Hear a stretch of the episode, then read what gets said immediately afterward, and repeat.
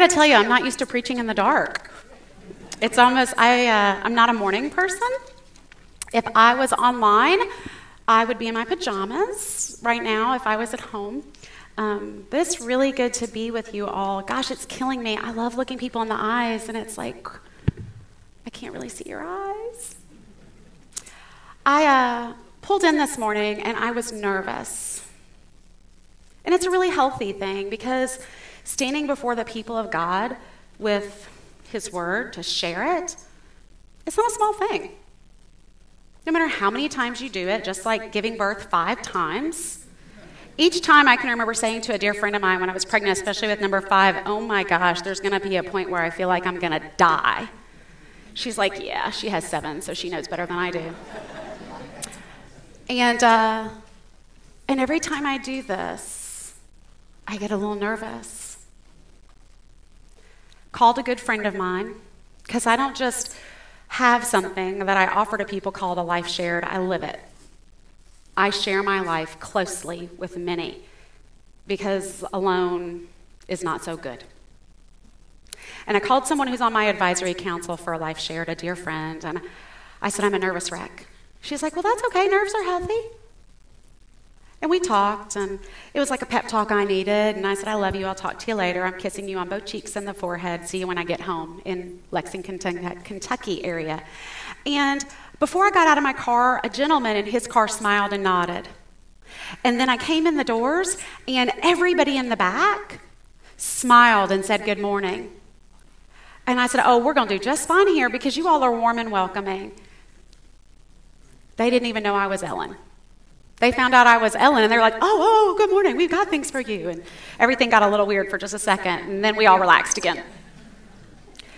Thank you for being people who welcome others. Because most of us at some point have been to a church where you walk in and they kind of see you, and they look at your head and they look all the way down to your feet, and they look you again in the eyes and they just walk away. Thank you for being people who welcome others when they come. It is a joy to be here, and I truly feel at home. And I can't say that every time I get to visit places. It says a lot about who you all choose to be in Christ. So, we are looking at Genesis today chapter 2, starting at verse 18. And I'm going to read from paper because while I ordered new glasses, they're not in yet, and my progressive lenses on the bottom ain't helping me enough right now.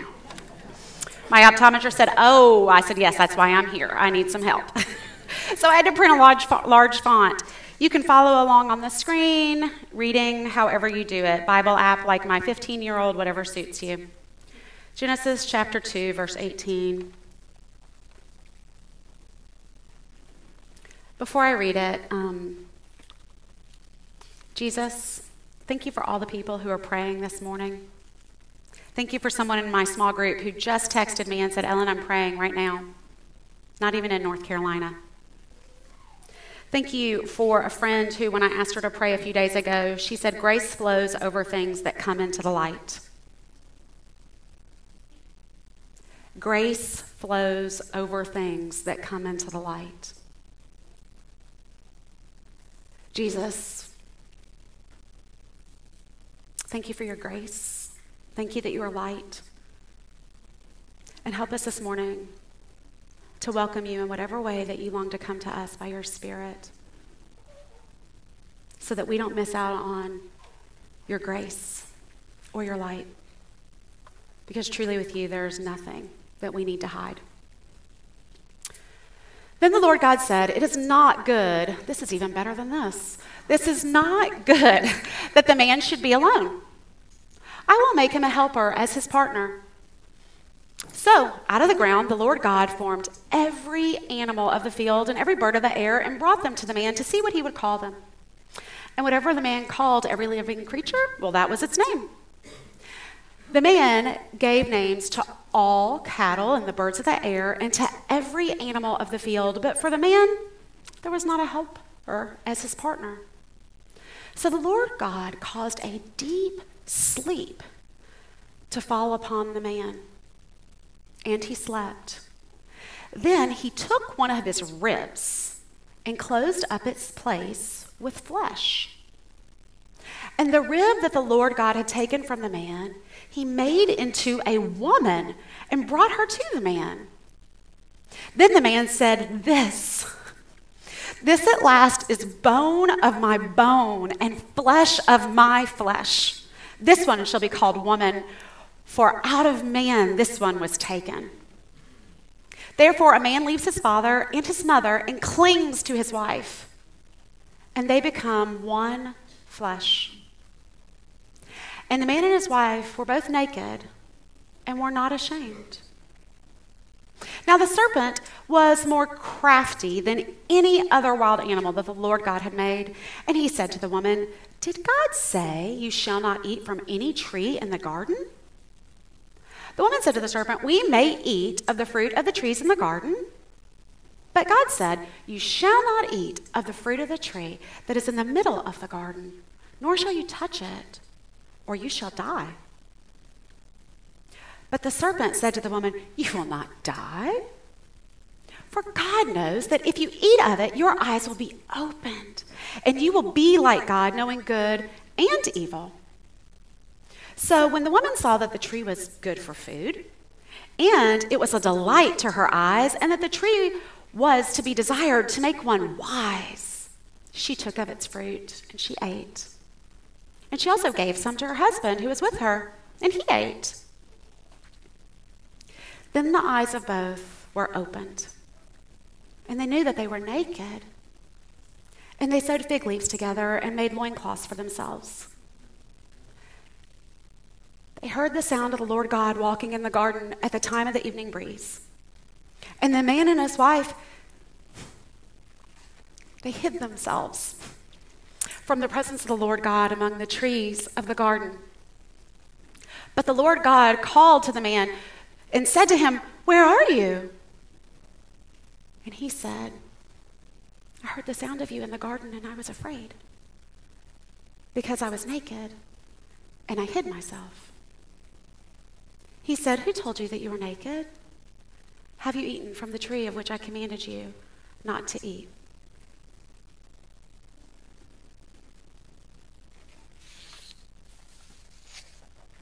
We're actually done now with the scripture.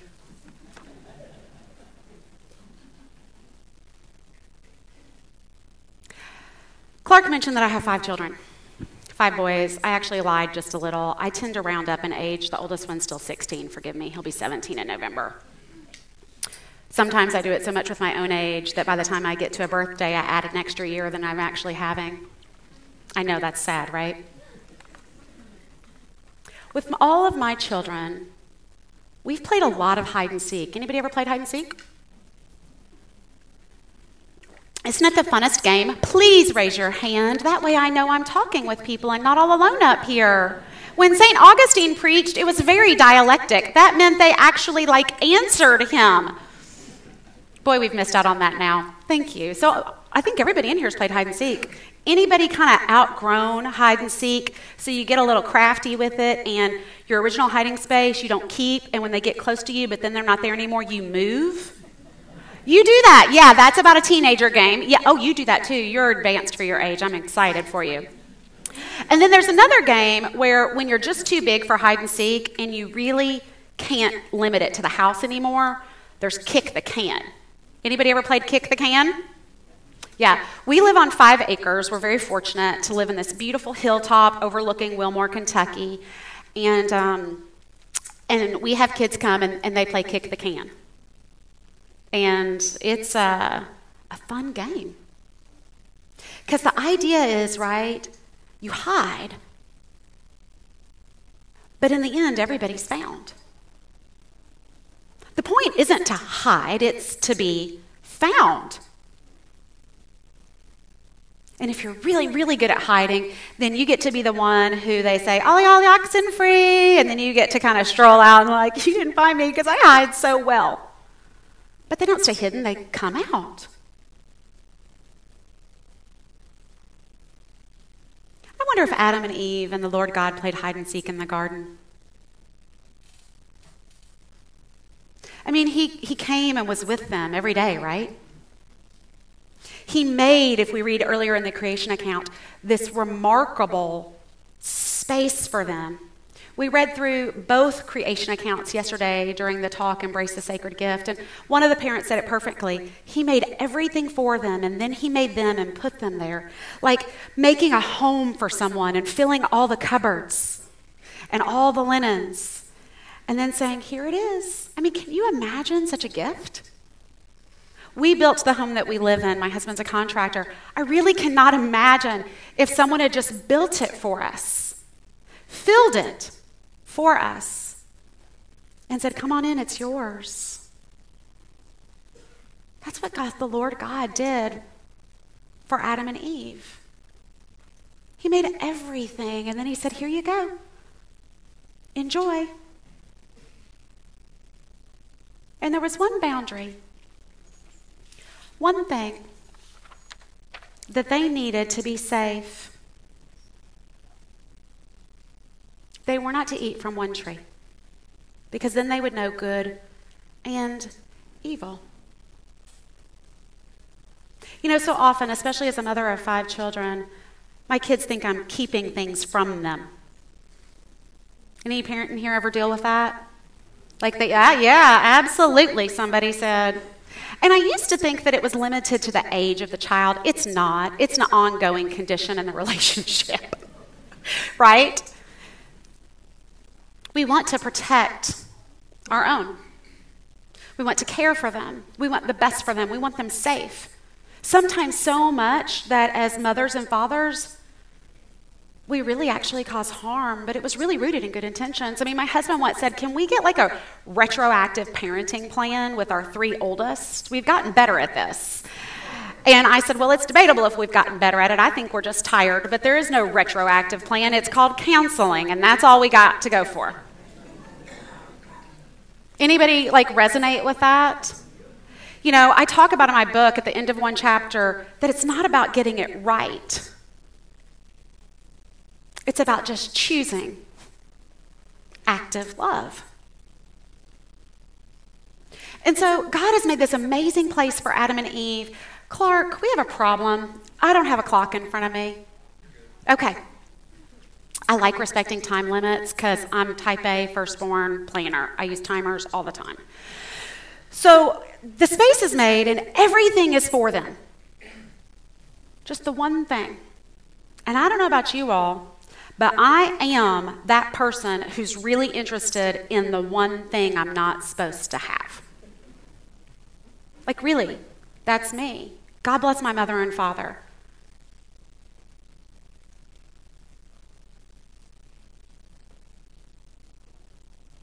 And so the serpent shows up and says, You won't die.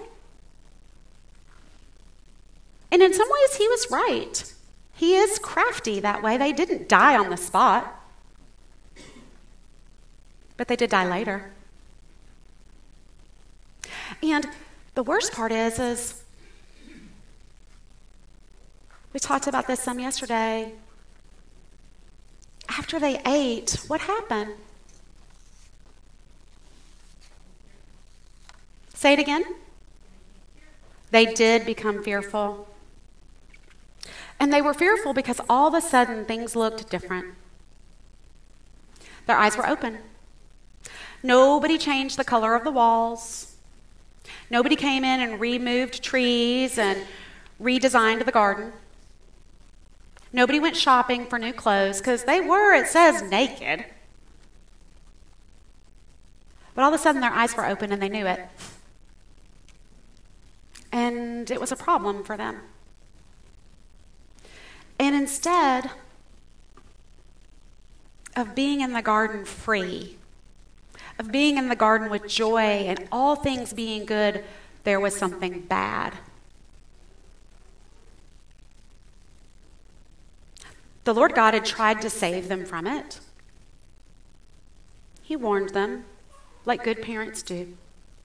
But they chose it for themselves, like silly me sometimes does.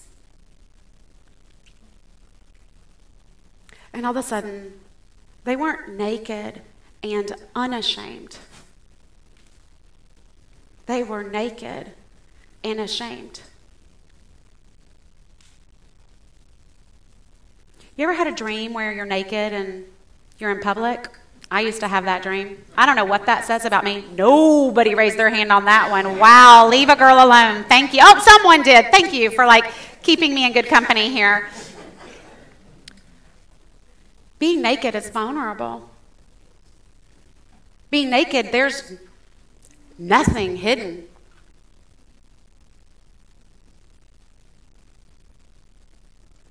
But the funny thing is, is God didn't have a problem with Adam and Eve's nakedness.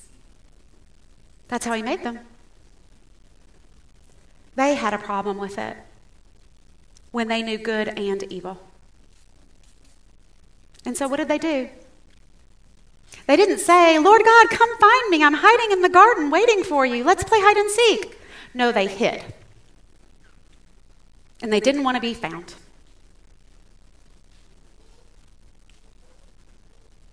I don't know about you, but I've hid from the Lord God.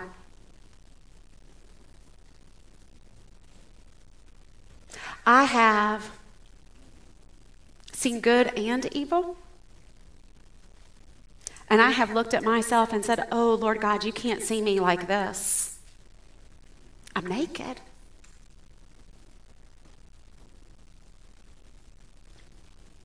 I need to go get some fig leaves and a loincloth and, and hide myself because you're not okay seeing me like this. And that's really the funny thing about it is he already sees me. He already saw Adam and Eve. To him, they looked no different. They started off naked and they were still naked. The only difference was they were trying to hide it. Because they were ashamed. Yesterday at the talk, Embrace the Sacred Gift, I'm so glad that I did my job well enough that Clark got it really wasn't about sex at all.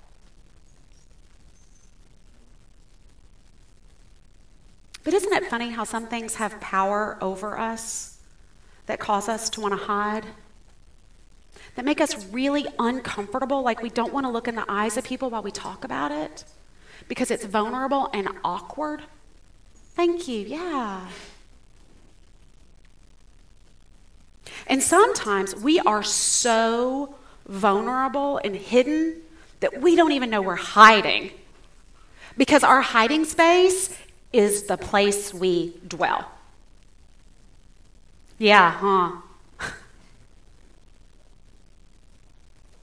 I can remember being in seminary. I was there forever, it seemed like. I was in seminary single. I was in seminary married. I was in seminary with one child, two child, three. Proper, not proper grammar, but you're following me. I joked with some people that I did seminary every way you could except divorced and widowed. It was the truth of it.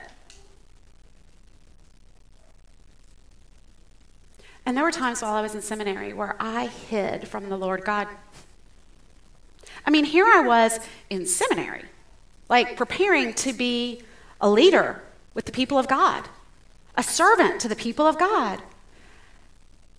And I was hiding.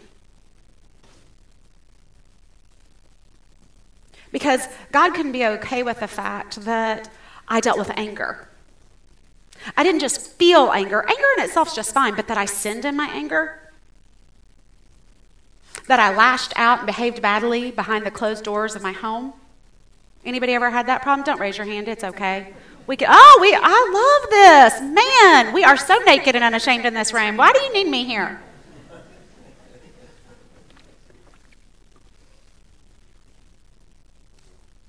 And I'll never forget being in one class. There's several classes that stand out. But one class, it was the it was a doctrine class. It was about who is God? Theology. Not very sexy or exciting. And the professor was talking about how God is always pursuing us. And he pulled out The Runaway Bunny by Margaret Wise Brown. Anybody familiar with that classic? Precious book. It's one of the ones I've kept for whenever I have grandchildren, Lord willing. I am older than I look. I'm almost 46. At least I still hope I look younger than I am. And in that book, the bunny wants to hide from his mama. And the bunny runs to a garden and becomes a crocus, and the mama becomes a gardener to care for the bunny. And so the bunny runs away again, and at some point, the bunny becomes a boat to sail away, and the mama becomes the wind and blows the bunny where she wants the bunny to be. And the bunny tries again and again, well, then, then I'll become this and hide from you. And she says, and then I will become this and follow after you. And in the end, the bunny says, well, I may as well just be your little bunny. Friends, where are you this morning? Are you playing hide and seek with the Lord God? Close and free in an intimate relationship? Sharing your life openly with Him? Are you hiding? And really comfortable in your cozy place because you've been hiding for a while? And nobody knows but you and the Lord God. And He's let you be there because you've decided that that's where you're safe, where you can be vulnerable and exposed and, and protecting yourself. Or are you trembling and, and gathering your fig leaves because you've just figured out that things are not okay? and that you can't let the Lord God see your condition. I've been in all those places, and all of them are painful and lonely, filled with broken pieces. And they're not what we were made for. I love at the beginning of the text that we read today. It's not good for the man to be alone. I'll make a helper suitable for him. When we're hide, we're all by ourselves. We're alone. We're in the dark. And the Lord God said it's not good for us to be alone. So he made community for Adam. He made Eve.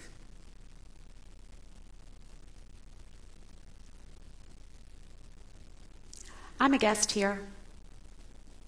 But I like to think that Jesus has given me some eyes to see and some ears to hear and a heart to catch on just a little bit. And like I said, you all are warm people. You all love each other. I think you even like each other. Love can be easy, like can be hard.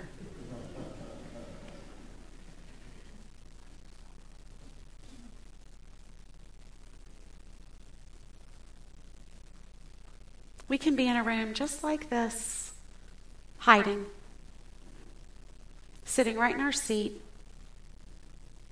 hoping that no one sees the fig leaves we've sewn.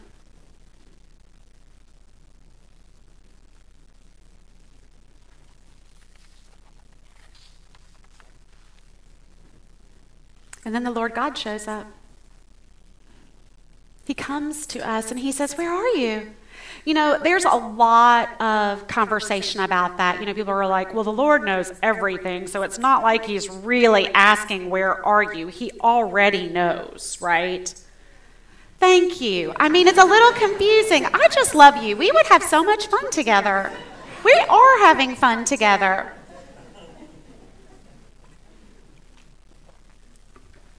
He calls out, Where are you? Have you ever walked into a home, your home, and said, Hey, I'm home. Where are you? We have people before COVID who would come to our home to visit. Gosh, I brought up the C word. That gets dangerous. I'm going to backpedal real quick. We'll just move on. But guests come into our home, and, and we used to have friends who came to our home who were single. They had not married. Some of them have now, some of them still haven't. And my children would just run to them with joy that they were there. And I could see what it was like for them who lived alone in their home to have someone overjoyed that they were there. Do you know what I'm talking about? Like people with grandchildren, you know? They're just like, when are grandma and Sammy going to be here? That's my mom and stepfather. When are grandma and Sammy going to be here? Can you text them? Can you call them? How close are they? And then I have one who every time he hides when they pull into the driveway. Why? Because he wants to be found. And they come in and they say, We're here. And I'm usually like hurry scurry getting a few more things done because my mom's house is really neat and tidy. And I have, well, five boys. And I just let them have their moment of greeting their grandbabies because the truth is, is she's going to greet them first. And then I say, Hey, it's so good to have you here.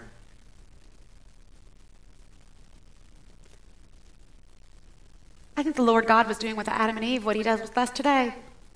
Where are you? I'm here. Do you want to come be with me? Can we play hide and seek in the garden? Is dinner ready?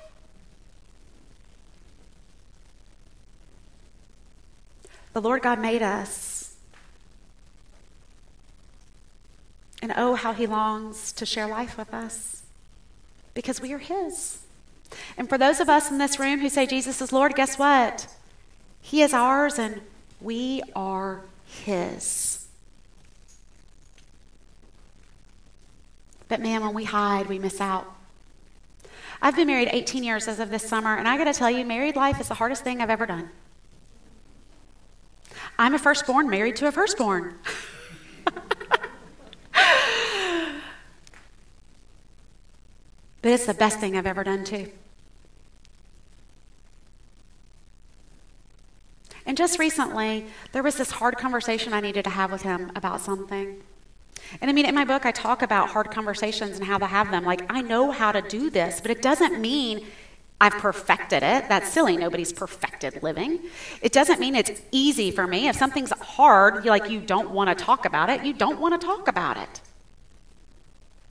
But it remains this barrier until you do. So, a couple of weekends ago, I finally just took a deep breath. I had interviewed um, a husband and wife for the podcast, and we did an episode called Worth the Risk. And it was because they do hard conversation really well, because they've decided it's worth the risk. And from it, they have found a closeness and an intimacy that they had never known in other relationships. And so, like, just through interviewing them, I was reminded and encouraged again Ellen, it's worth it. Come on, you can do this. And I quit hiding something from my husband and I just shared it with him. And I immediately was like, oh my gosh, I feel so much better now. because my husband is safe. At least safe enough most of the time. And I said, I feel a lot better. Thanks for making this easy. And he said, I know you feel better. I've had to do this with you.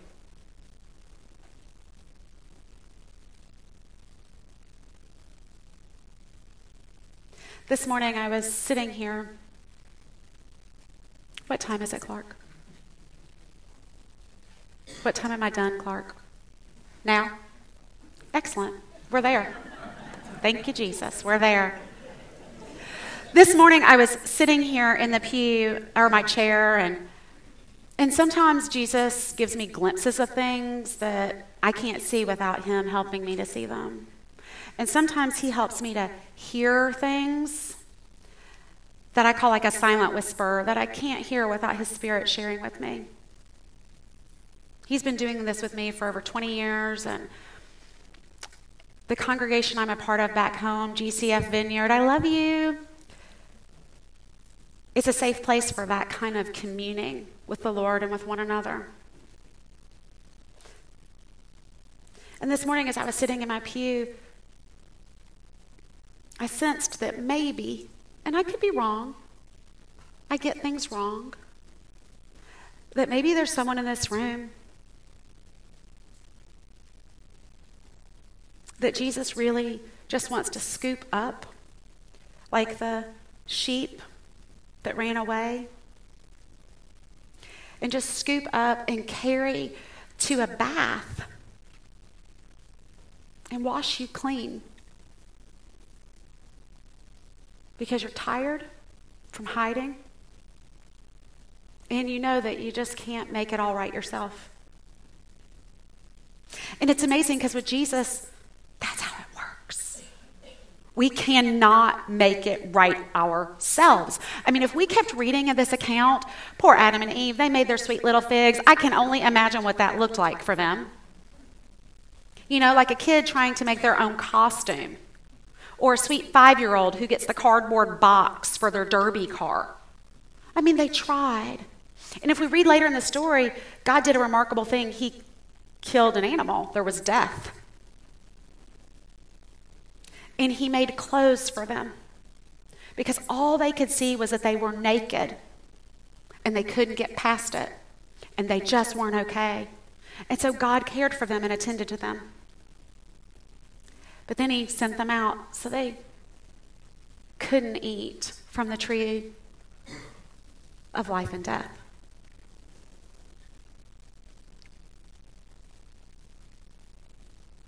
Friends, if you're looking at yourself and all you see is filth and muck and grime, Jesus really wants to just scoop you up from where you are and wash you clean. So that death is arrested for you and you're free. Just like we sang. Just like we sang. And I sense that some of us Jesus did this with me recently. We have kind of covered ourselves with a veneer. A couple of weeks ago, I responded at the end of our service and shared with prayer ministers we have at that church about something that Jesus has been asking me to trust him with for 17 years. And I've just been too afraid. 17 years of being too afraid.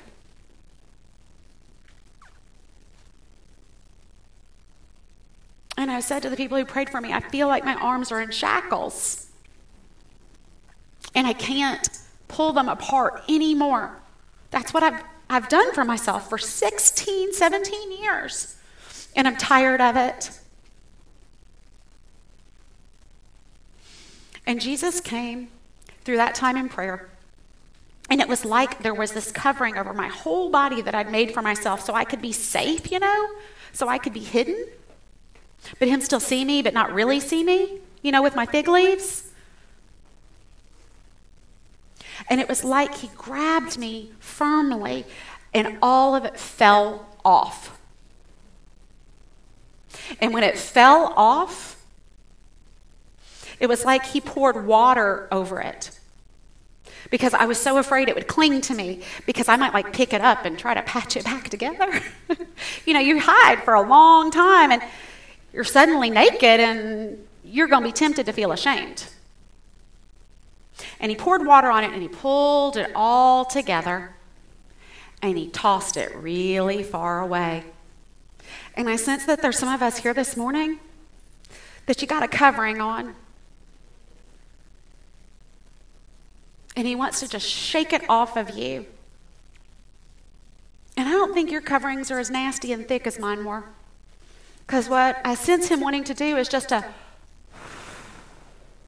and it's gone. It's just gone. And so when the Lord God comes to you and says, Where are you? You can say, I'm here. Or you can say, I'm hiding, come find me. Because you're naked but you're not ashamed anymore. Because, like we talked about yesterday, he says you're his and that you are good. And with Jesus, the rules changed. We're not sent out of the garden, we're invited back in, friends.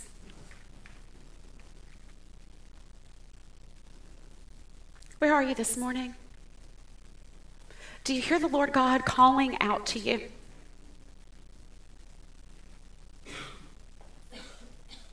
You're here because at some point, in some part of you, you decided he's good. And I'm here from Kentucky to remind you he still is. And that you don't have to hide from him. because He is yours and you are His. And He's got something better for you than fig leaves.